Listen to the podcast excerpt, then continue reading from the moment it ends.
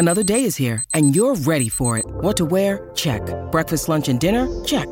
Planning for what's next and how to save for it? That's where Bank of America can help. For your financial to-dos, Bank of America has experts ready to help get you closer to your goals. Get started at one of our local financial centers or 24-7 in our mobile banking app. Find a location near you at bankofamerica.com slash talk to us. What would you like the power to do? Mobile banking requires downloading the app and is only available for select devices. Message and data rates may apply. Bank of America and a member FDIC. Empire.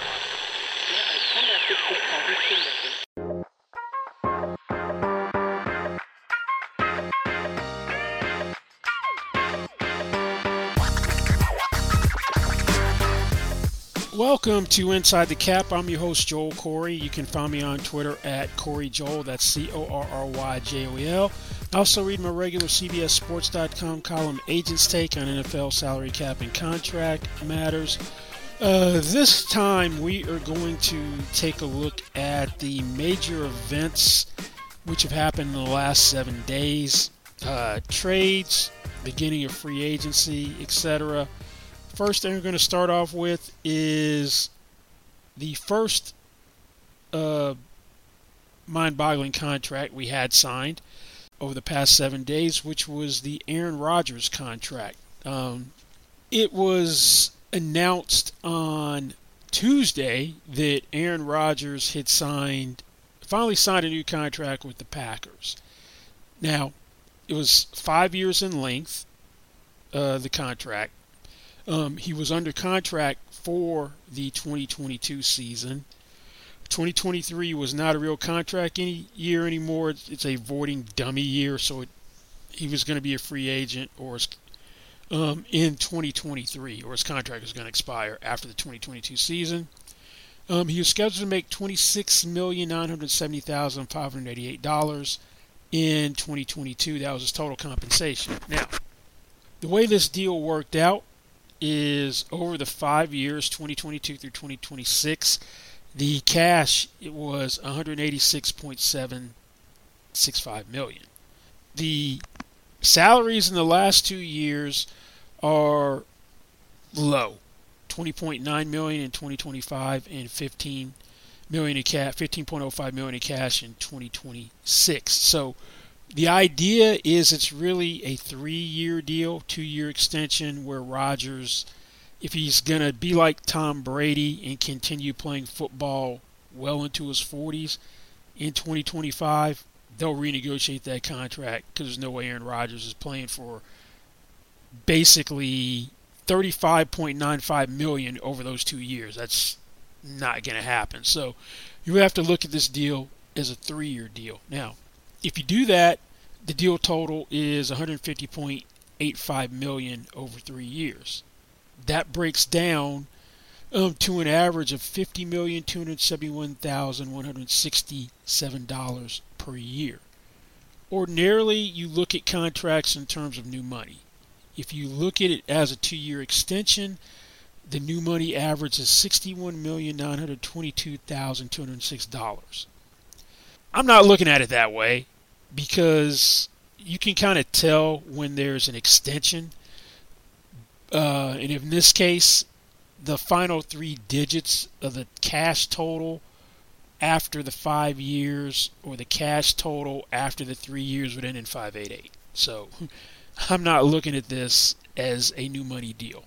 The overall guarantees are 150.665 million, which at the time he signed was the most ever NFL contract. The most the money fully guaranteed at signing was 101.515 million, which at the time he signed the contract was the most money fully guaranteed ever in an NFL contract. Now, the contract has a unique structure. It uses has a 40.8 million dollar third day of the 2022 league year roster bonus.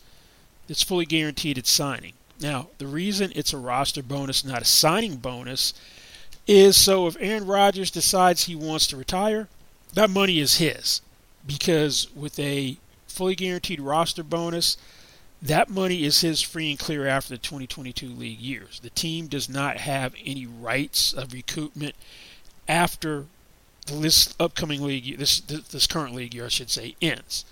if for signing bonus, they would have had the right to get back if he retired after the 2022 season. Um, 32.64 million, and since that 40.8 million is prorated on the cap at 8.16 million, um, for they get 8.16 million for each year left on the contract when he retired. That's what they'd have the right to to get back from him. Now, it's got a option bonus of 53.8 million in 2023 and another option bonus of 47 million in 2024. Most contracts, if they use an option bonus structure, only have one option bonus, not two. And the 2023 option bonus is to pick up the 2025 year. You prorate through the option years, both of them, so that 58.3 million gets prorated on the cap at 14.575 million 2023 through 2026 and then the um, 2024 option bonus gets prorated 2024 through 2026 at $15,566,666 in 2024 and 25 and then $15,666,666 $666,668 in 2026. With option bonuses, they're treated the same way as roster bonuses in terms of recoupment. A breach would have to occur in the year that um, the money is earned 2023 for the first option bonus, 2024 for the se- second option bonus. So, if Rodgers retired after uh, 2023, but before the 2024 option bonus would become due and payable, um, he'd get to keep the 58.3 million. His signing bonus, he'd been a position.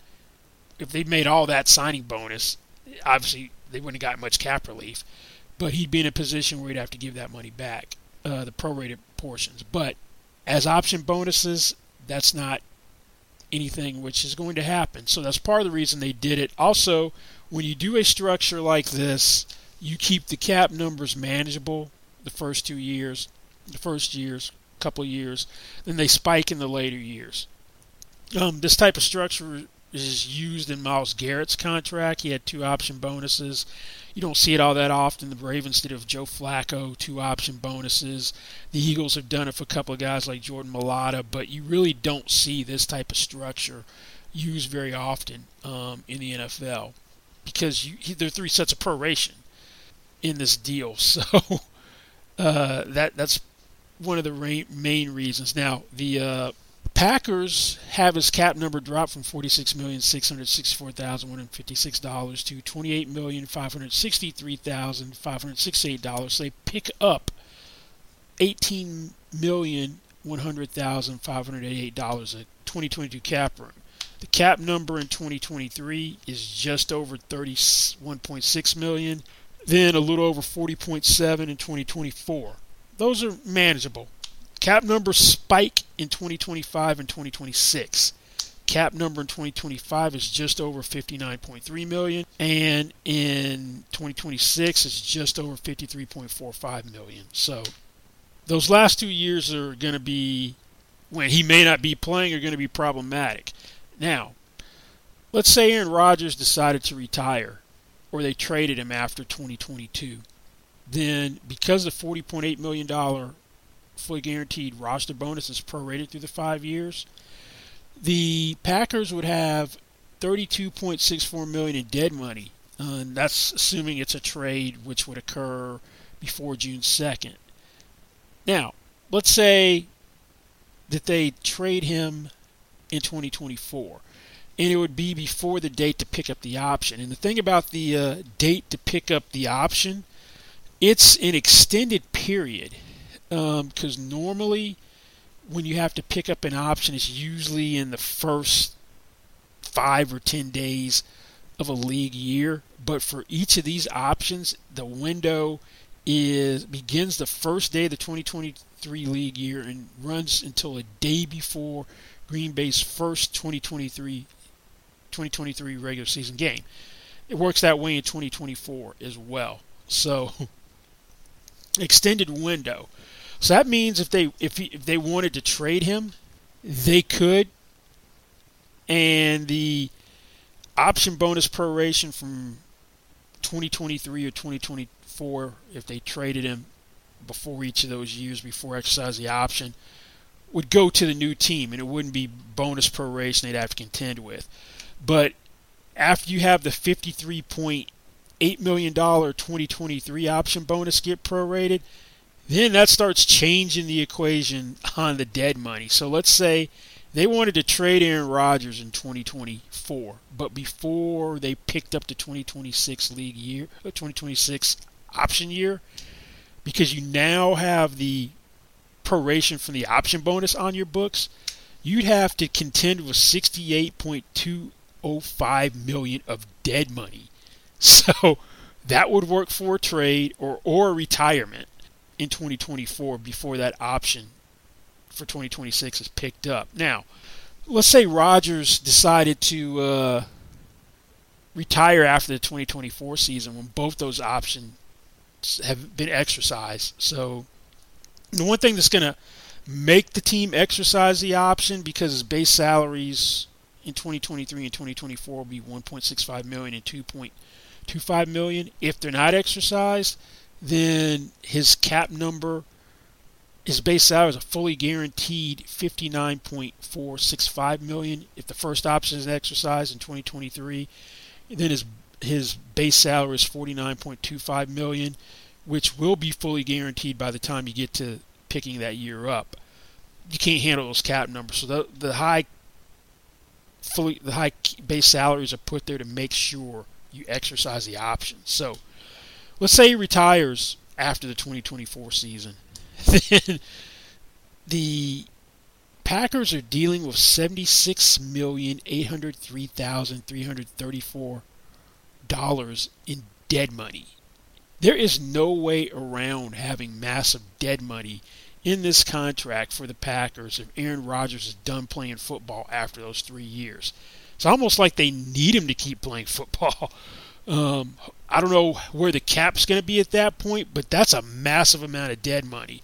Now, if they would hold him on the books, most likely at the minimum base salary. They'll do what the Saints did of Drew Brees if he was retiring, drop his base salary down to his league minimum for that year, and then take the cap hit over two years, where they have 38 basically $38.4 million of dead money in 2025 and 2026 for each of those years. Now, um, people are going to be critical of Aaron Rodgers because he's got one Super Bowl.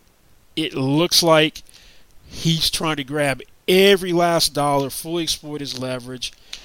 Um, when in his late 30s, he should be, in a lot of people's eyes, more concerned about trying to help Green Bay put together the best roster for him to be a two time or three time Super Bowl champion. Drew Brees never gave the Saints any breaks contractually until his last couple of contracts he signed when he was in his late 30s. Rodgers isn't doing that. But one thing Rodgers can say with this contract is hey, I didn't sign a $50 million per year contract. I'm under contract for five years. And the five year amount on this contract averages 37.355 uh, per year. Or if you want to look at a four year extension, my four year extension is under $40 million per year.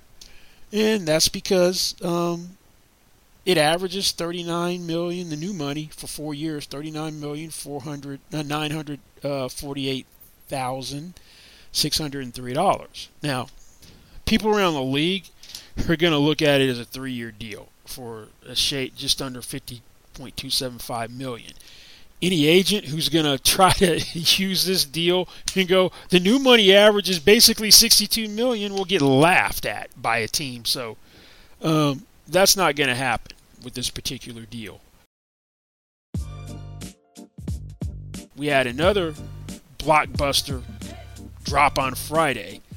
And that's because Deshaun Watson um, was narrowing down his choices for where he wanted to play, and there were only certain teams that he was uh, entertaining to waive his no trade clause.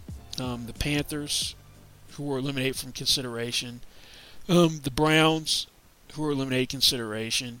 The two front runners were his hometown Atlanta Falcons and the New Orleans Saints. After the Browns were eliminated from consideration, um, they took their best shot in trying to get him to join them. And money talks because um, they gave him an offer he can't refuse. It's a game, what should be a game-changing contract. Um, he was under contract for 136 million over four years. He is now under contract for five years at 230 million for an average of 46 million per year. And the entire 230 million is fully guaranteed at signing. This is a basketball type guarantee. You have basketball players like Steph Curry, who signed a four year extension, Giannis Antetokounmpo, the Greek freak, and I'm not even sure if I said his name properly, signed a 200, basically a 230 million dollar extension, just a shade under that, like 228 and some change, um, which kicked in, which is kicking in this year, signed in December 2020. That's a basketball contract, that type of guaranteed money. It more than doubles the amount that was fully guaranteed in Rodgers' contract, which was the standard just a few days ago. now, it's a very clean deal. Um, this Deshaun Watson deal. Signing, well, I've said that $35 million of cap room to fit him in with the trade, and then they changed the contract um, where signing bonus is 44.965 million the base salary is 1.035 million and then he has 46 million fully guaranteed his uh, salary in 2023 through 2026 who cares about whether the contract is front loaded back loaded when it's fully guaranteed so i don't like flat deals but flat deals for most players aren't fully guaranteed, so your guarantees run out in the first couple of years. So you want to get more money sooner rather than later so you don't have team options with a bunch of money in them. But here it's fully guaranteed, so it doesn't really matter in terms of your cash flow each year. So the cap hit this year is going to be 10.028 million, and then his cap number in each of the next four years 54.9 nine. You're going to see the Browns exercise their right to convert salary. Some portion of the 23 base salary, presumably, will be turned into signing bonus or its equivalent at some point in time before the start next off season before the start of their 2023 league year to clear cap room. Now, the Browns gave up three first round picks and like a third round pick and a fifth round pick um, to get him. This is going to be a controversial trade because there's going to be portions of the Cleveland fan base who want no parts of Deshaun Watson because of the sexual assault misconduct allegations. That's how the Philadelphia fan base was when Michael uh, Vick got out of prison because of dogfighting, cruelty to animal charges. And then once Michael Vick became the starter and started playing well, certain segment of that fan base um, was okay with him. If Cleveland wins a Super Bowl with Deshaun Watson, he'll be beloved in the city by most people. There'll still be some people who won't feel good about him being the quarterback unless he is completely absolved of all the allegations. There's no criminal charges. He's probably still going to be facing a suspension of the personal conduct policy. But one of the things that was supposedly addressed here is that the pre-existing allegations, um, the guarantees don't void because of pre-existing allegations. Because typically, um, guarantees do void uh, with any type of suspension. And also because the signing bonus is basically all of his salary or compensation in 2022, besides the minimum base salary. Suspensions are not off of your total compensation, they're based on your base salary. So for each game Watson is suspended, presumably this year, under the personal conduct policy because you don't need to be criminally liable to have a personal conduct policy suspension. Ask Ezekiel Elliott and Ben Roethlisberger about that. It might be a six-game suspension, so he would be he would lose one eighteenth one eighteenth of 1.035 million. So basically, 57,500 for each week he suspended. Six games. So, so for six weeks, six games, that'd be $345,000. So that's a minimal amount. Some people have a bad taste about that, feel that the Browns are trying to circumvent or help him circumvent the suspension. But the um, Patriots did have Tom Brady in 2016. Um, his base salary was at a million dollars that year when he had the four game suspension for Deflategate. So his he lost like two hundred and thirty five thousand dollars um, because the bulk of his money was in signing bonus. Some people have a big problem with the fact that he's Sean Watson is getting rewarded with a new contract of this magnitude, although he has this cloud hanging over him. That doesn't sit well with some people as well you can also look at it from the standpoint that Watson basically got 94 million for one new year. um, had they kept the contract as is and then stuck a franchise tag on him in 2026, then I'll say that the franchise tag at a minimum would be 46.552 million. The reason I'm saying that is I'm assuming that they would convert all but minimum base salary into signing bonus this year if they kept the deal as is. So that would raise his cap number for 2025 to 38.9793 million. 20% raise off of that gets you to 46.552 million. So essentially, he's getting 47.5 million, 47.5 million more dollars than had they kept the old deal and they franchised him in 2026. Well, Watson getting 230 million fully guaranteed under the circumstances proves that talent is the overrider consider the overriding consideration when it comes to great players. Um, now, the next step in all this is to see if this is going to have some sort of impact on other players getting fully guaranteed contracts. Um, Kirk Cousins got the first fully guaranteed contract for veteran player in 2018, at least one of con- uh, contract of any consequence when he signed with Minnesota Vikings. Um, the next two guys up didn't capitalize on that. That was um, Matt Ryan, who got 94.5 million fully guaranteed at signing, and Aaron Rodgers in 2018 when they both signed their deals um, to come the highest paid player respectively at 30 million and 33 point 33 and a half million per year. So we're going to need whoever's next up to really take advantage of this deal if we're going to see more fully guaranteed contracts. And the next two quarterbacks up could be Kyler Murray, the Arizona Cardinals, and Lamar Jackson, the Baltimore Ravens. Um, Jackson in his fifth year option, and Kyler Murray wants a new deal in the worst way. And then we'll have to see if it goes to a non quarterback as well.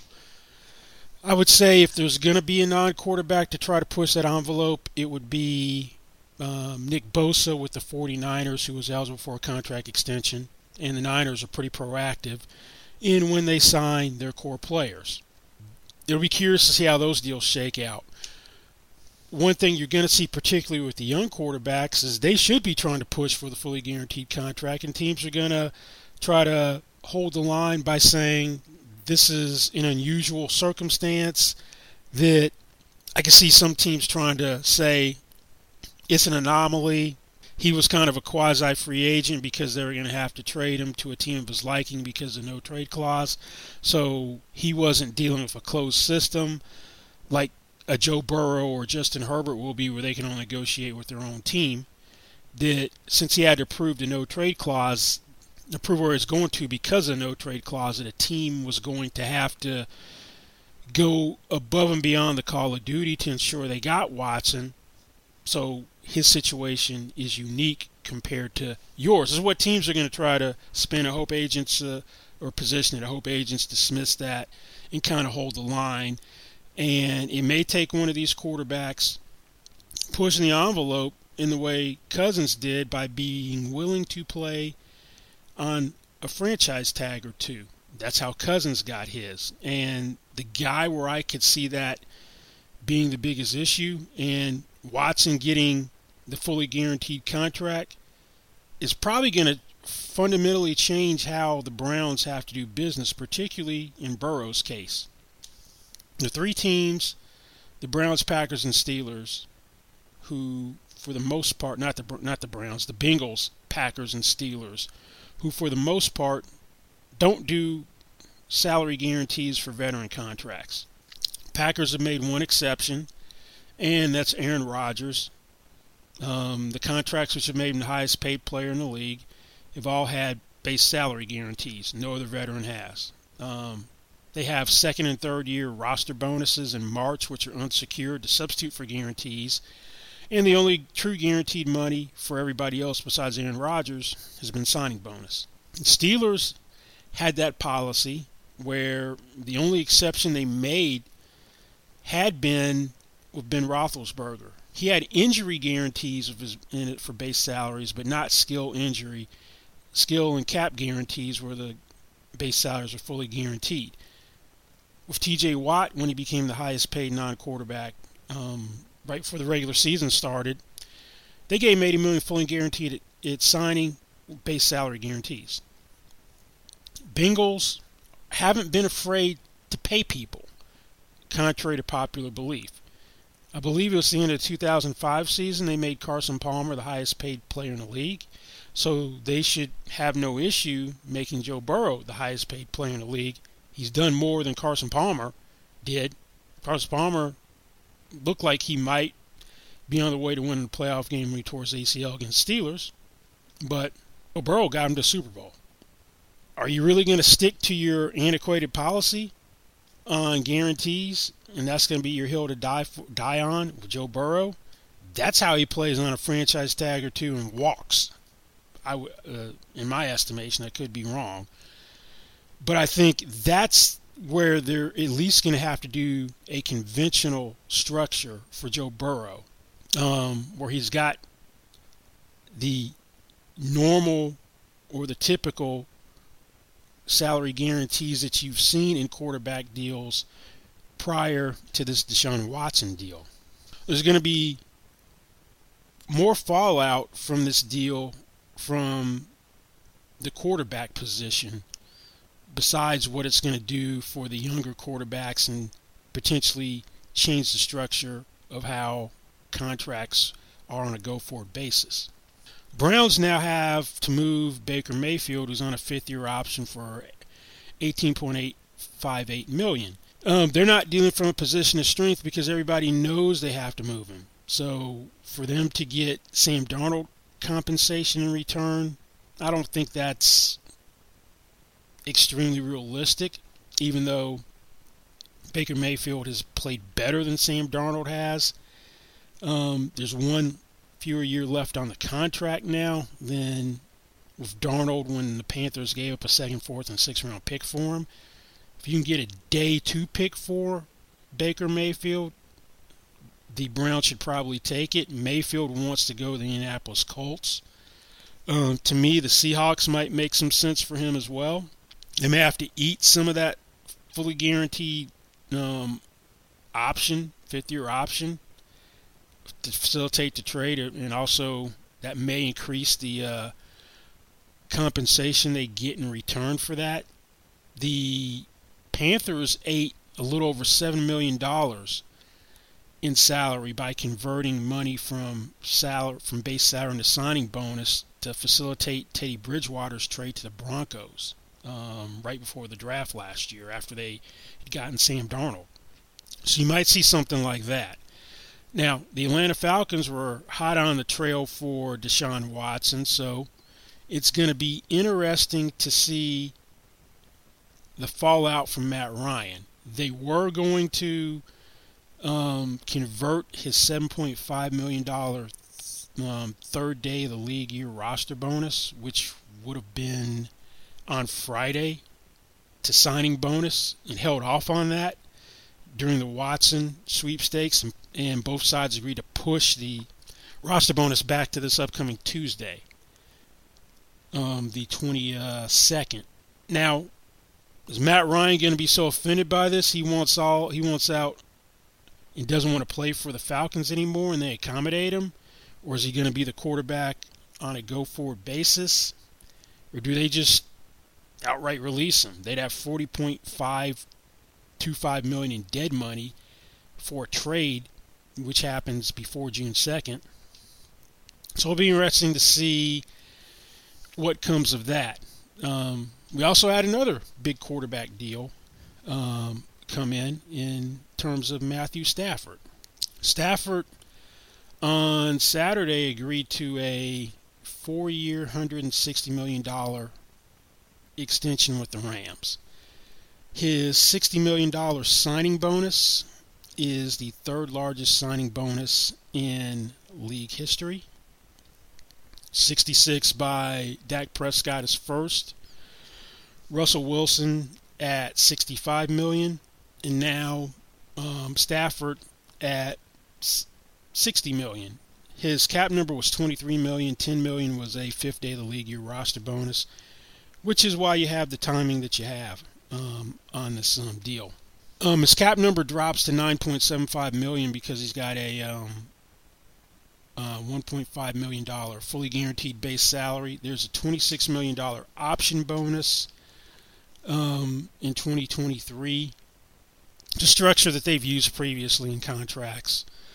Um, so that doesn't necessarily surprise me. Typically, they're one of the few teams that does some guarantees without offsets, so I'm sure that's the case. Um, I'm, there's 135 million in total guarantees. I'm counting the full guarantee at 89 million, even though I'm just going off of reports which have a breakdown of the contract. I'm assuming that the entire 2023 base salary for now is fully guaranteed at 27.5 million and it drops to 1.5 million fully guaranteed and the 26 million dollar when the 26 million dollar um, option bonus is paid to pick up the 2026 year. Now, to me, this is a situation um, where Matthew Stafford um, left some money on the table, and I saw characterizations that the reports that he said he just wanted a wanted a fair deal and wanted to help the Rams be able to sign other players. Um, that's totally his prerogative, and I understand after winning the Super Bowl, and he's made, I think, almost $240 million in his career heading into the offseason, that's from his NFL contract, that he's in a position to do that more so than other players. Um, given that he won a Super Bowl after they traded him, he had the leverage if he wanted to probably be the second highest player, highest paid player in the league. Definitely more than Patrick Mahomes, but that's not what he chose to do. Now, where this could have more of an immediate impact is we may have the market or the goalposts kind of defined for a Derek Carr contract extension with the Raiders. Um, we had Cousins get a one-year extension at 35 million, and now we have Stafford at 40 million. So if Carr now that he has he's being reunited with his former college teammate Davante Adams, which we'll, we'll get to shortly. Is he going to not try to get as much money as he can? Um, and he's going to go more the Stafford route? And if so, where does that deal land? Is it 40 million, 35 million, 37 million? But I think we have those parameters kind of set you know, it'll be interesting to see what Russell Wilson does, um, presumably next year. Says he wants to win three, four more Super Bowls while he's in Denver. Well, His first contract, I think, made him the second highest paid. It's either the second or third highest paid player in the league. And then his second veteran contract, he became the highest paid player in the league. So, is he going to try to go over 50 million per year when he signs the extension, or is it going to be 45? Because he's leaving a little money on the table for the good of the team. Um, it's not a player's obligation to help a team manage the salary cap, but um, if he wants to do that, that is his prerogative. Um, I've seen some people question why I would say that Stafford didn't fully exploit his leverage. And I had criticisms of Patrick Mahomes. The criticisms for Patrick Mahomes were for different reasons. One, we're talking third contract, veteran contract versus first veteran contract. too. it's a 10 year extension. That basically runs through the bulk of his career. The deal's already being out, it's already outdated because he hasn't even played his first new year on the contract, and you got two guys who are over it if you just take the total value of the of the deals. And I'm taking the first three years of Rodgers and the five year total for Watson at 46 million per year. So he he's going to keep dropping, and at some point he's not going to be happy about that.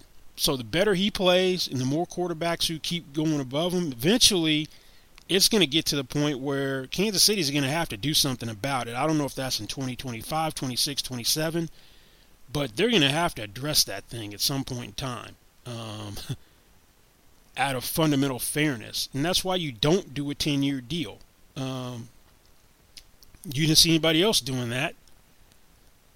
Dak Prescott couldn't get a deal done last year because the Cowboys wanted five years. I mean, two years ago when it was franchised he wanted to give up only four. He did a four year deal this time around with no franchise tag. Or the third franchise, they can't put a franchise tag on him because he's got one of those clauses. So they're going to have to come a year early.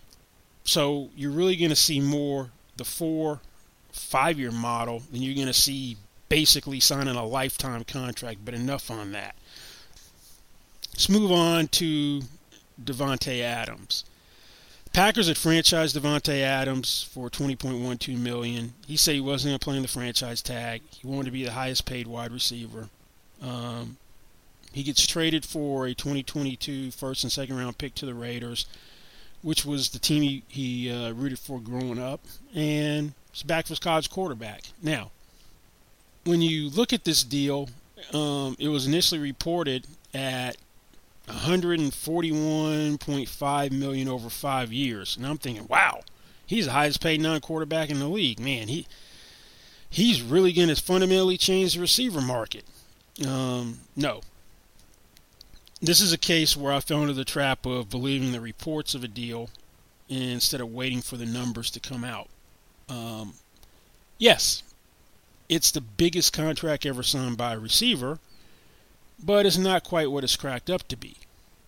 Signing bonus of 19.25 million, base salary this year uh, 3.5 um, fully guaranteed. He's got annual per game roster bonuses of $500,000, annual workout bonuses of $100,000.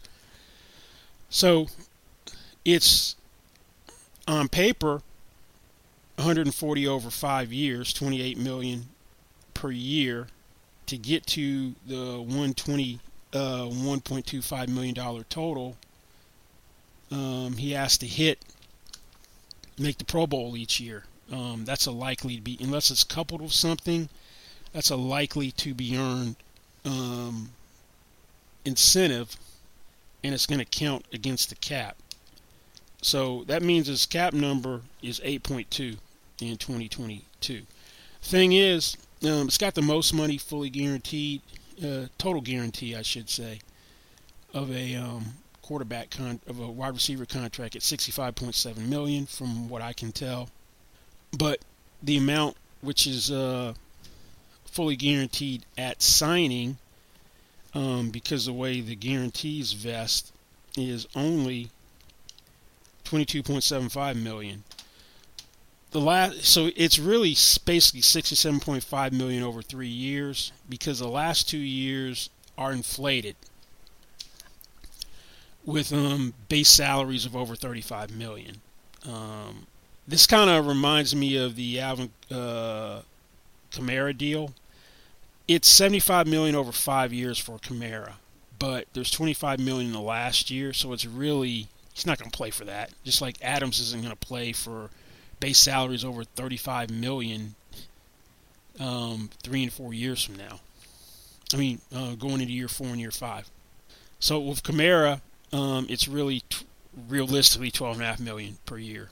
Because year five there is just inflate the average, and you see that a lot. So the agent could use the deal in recruiting by saying, "I got the guy X amount, or he's the highest paid guy at his position," and in recruiting, um, players are none the wiser. This is strictly so he can say that on paper it's more than DeAndre Hopkins. And the new money average in Hopkins is 27.25 million per year.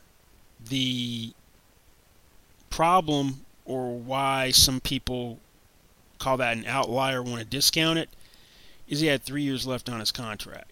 Now, getting back to what I said about Rodgers early on, that his if it was really a negotiation over new money, then it would the total value would have ended in 588 because that would have lined up with what he had left on his contract. With Hopkins, the last two digits for what he had remaining on his contract, I think it was 39.915 uh, million, was 1.5. When you look at the total of what Hopkins got over the five years, it's like 94.415 million, which to me is a giveaway that they were negotiating over new money. Because he's not going to sign a deal which averages 18.883 million per year. It would be like 95 million over five years, and then you back out what was left, and you would go, wait a minute, they just ripped it up. But no, that's that was a negotiation over new money. But I initially thought, well, man, Adams is at 28.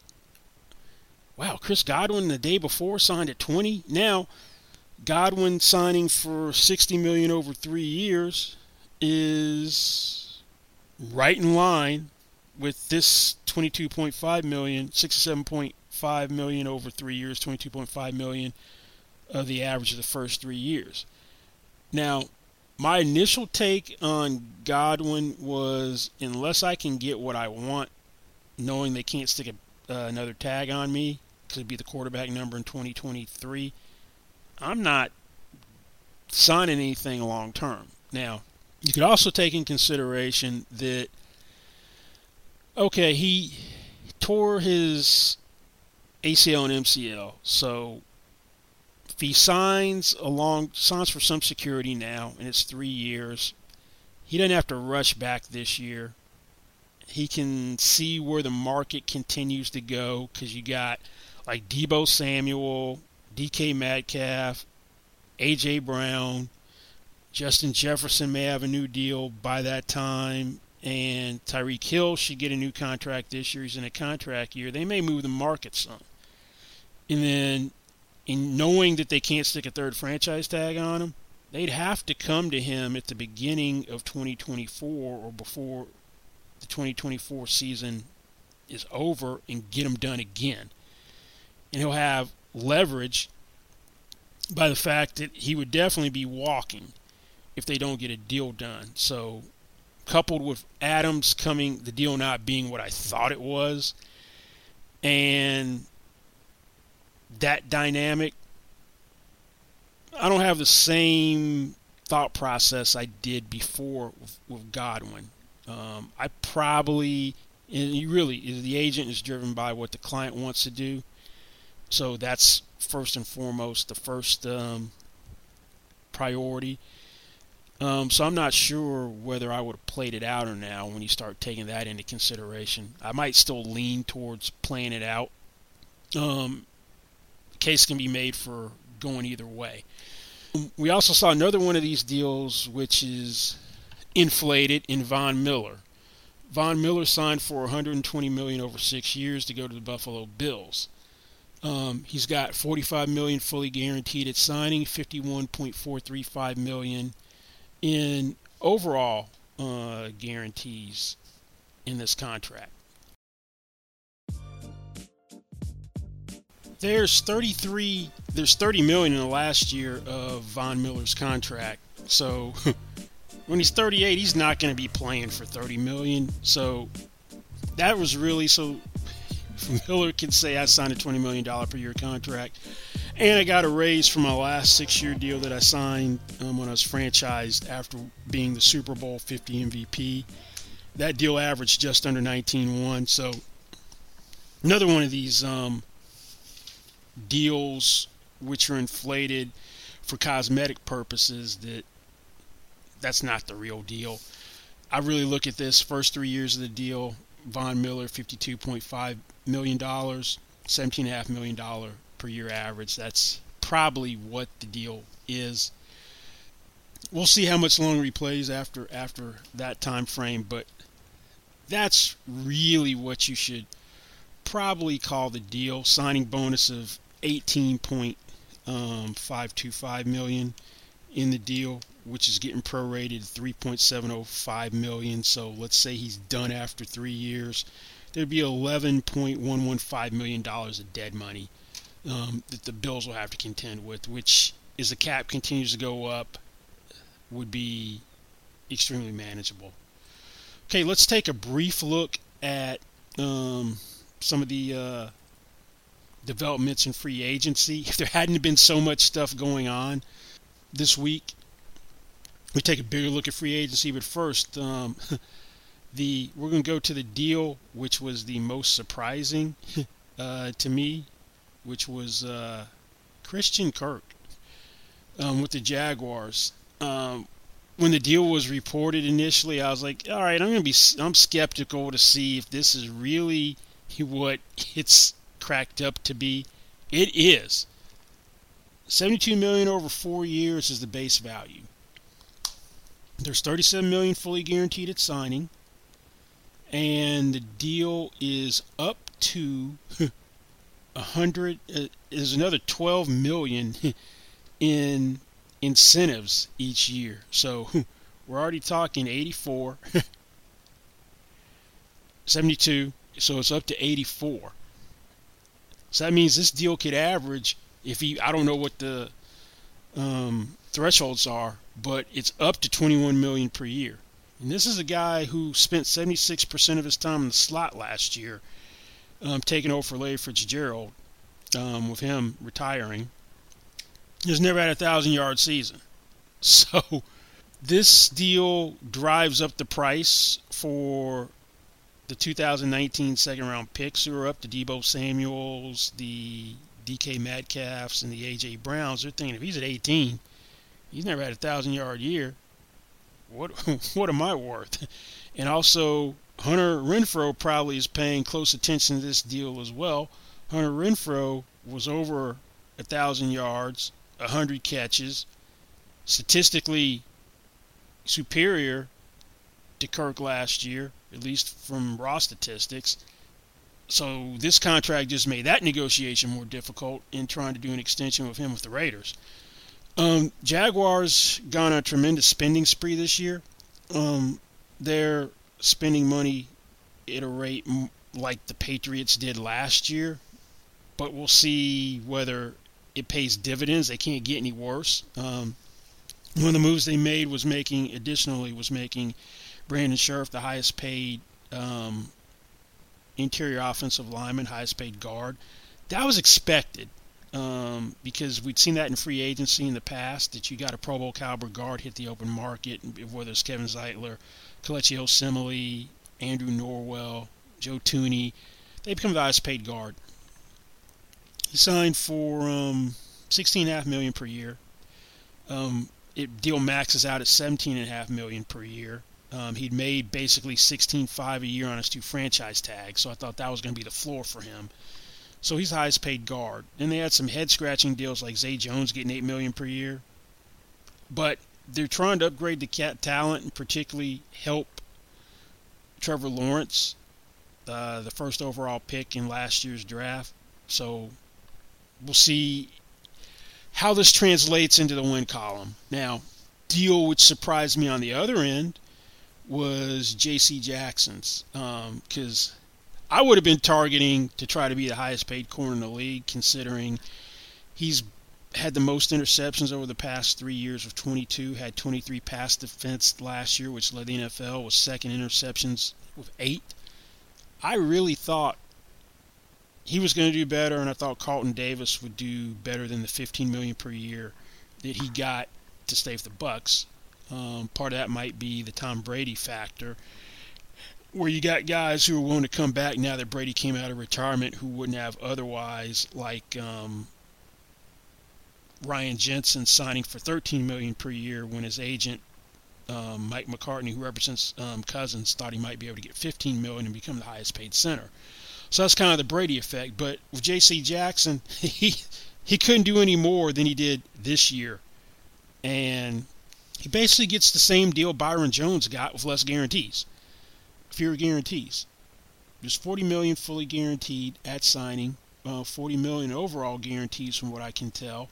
It's 82 million over five years. Signing bonus is 25, um, which is a pretty steep signing bonus for a non-quarterback, pretty big one.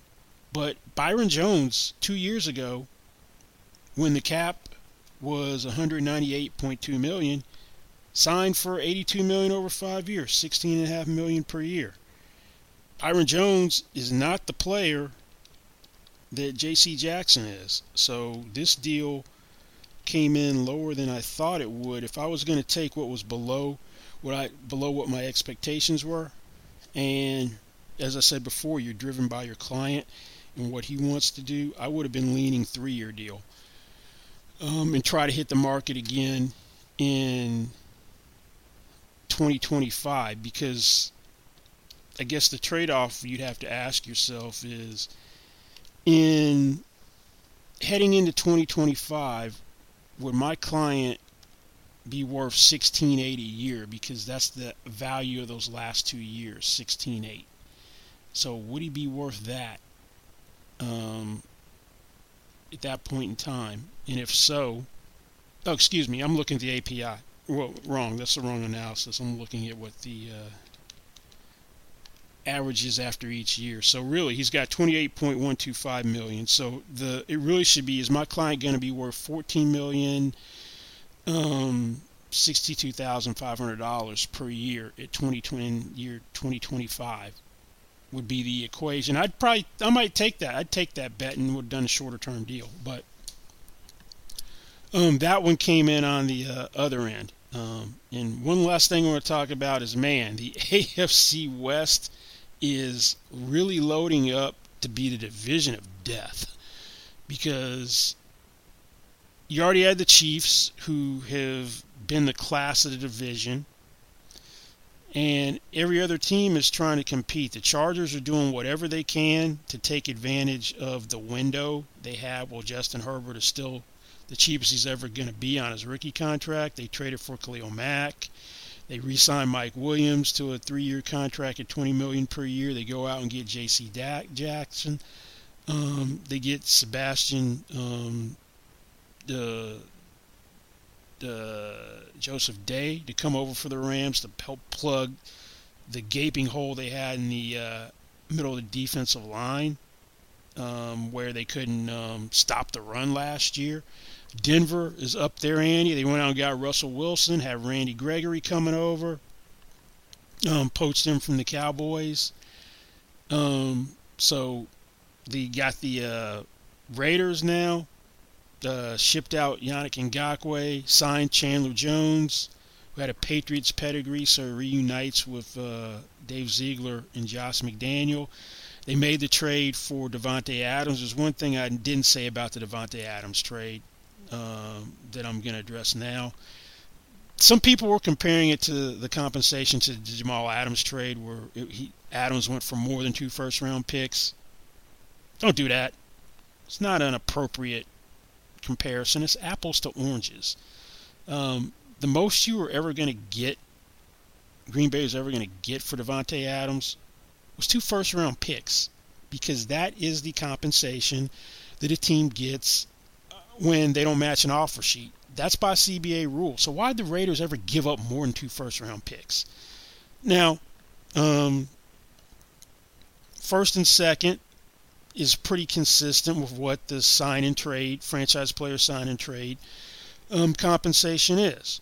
Could the Raiders have signed an offer sheet that Green Bay wouldn't have matched? Yeah, but then it was going to have to be so cap unfriendly that the Raiders wouldn't really they could re renegotiate it once he got there um, to make it more cap friendly.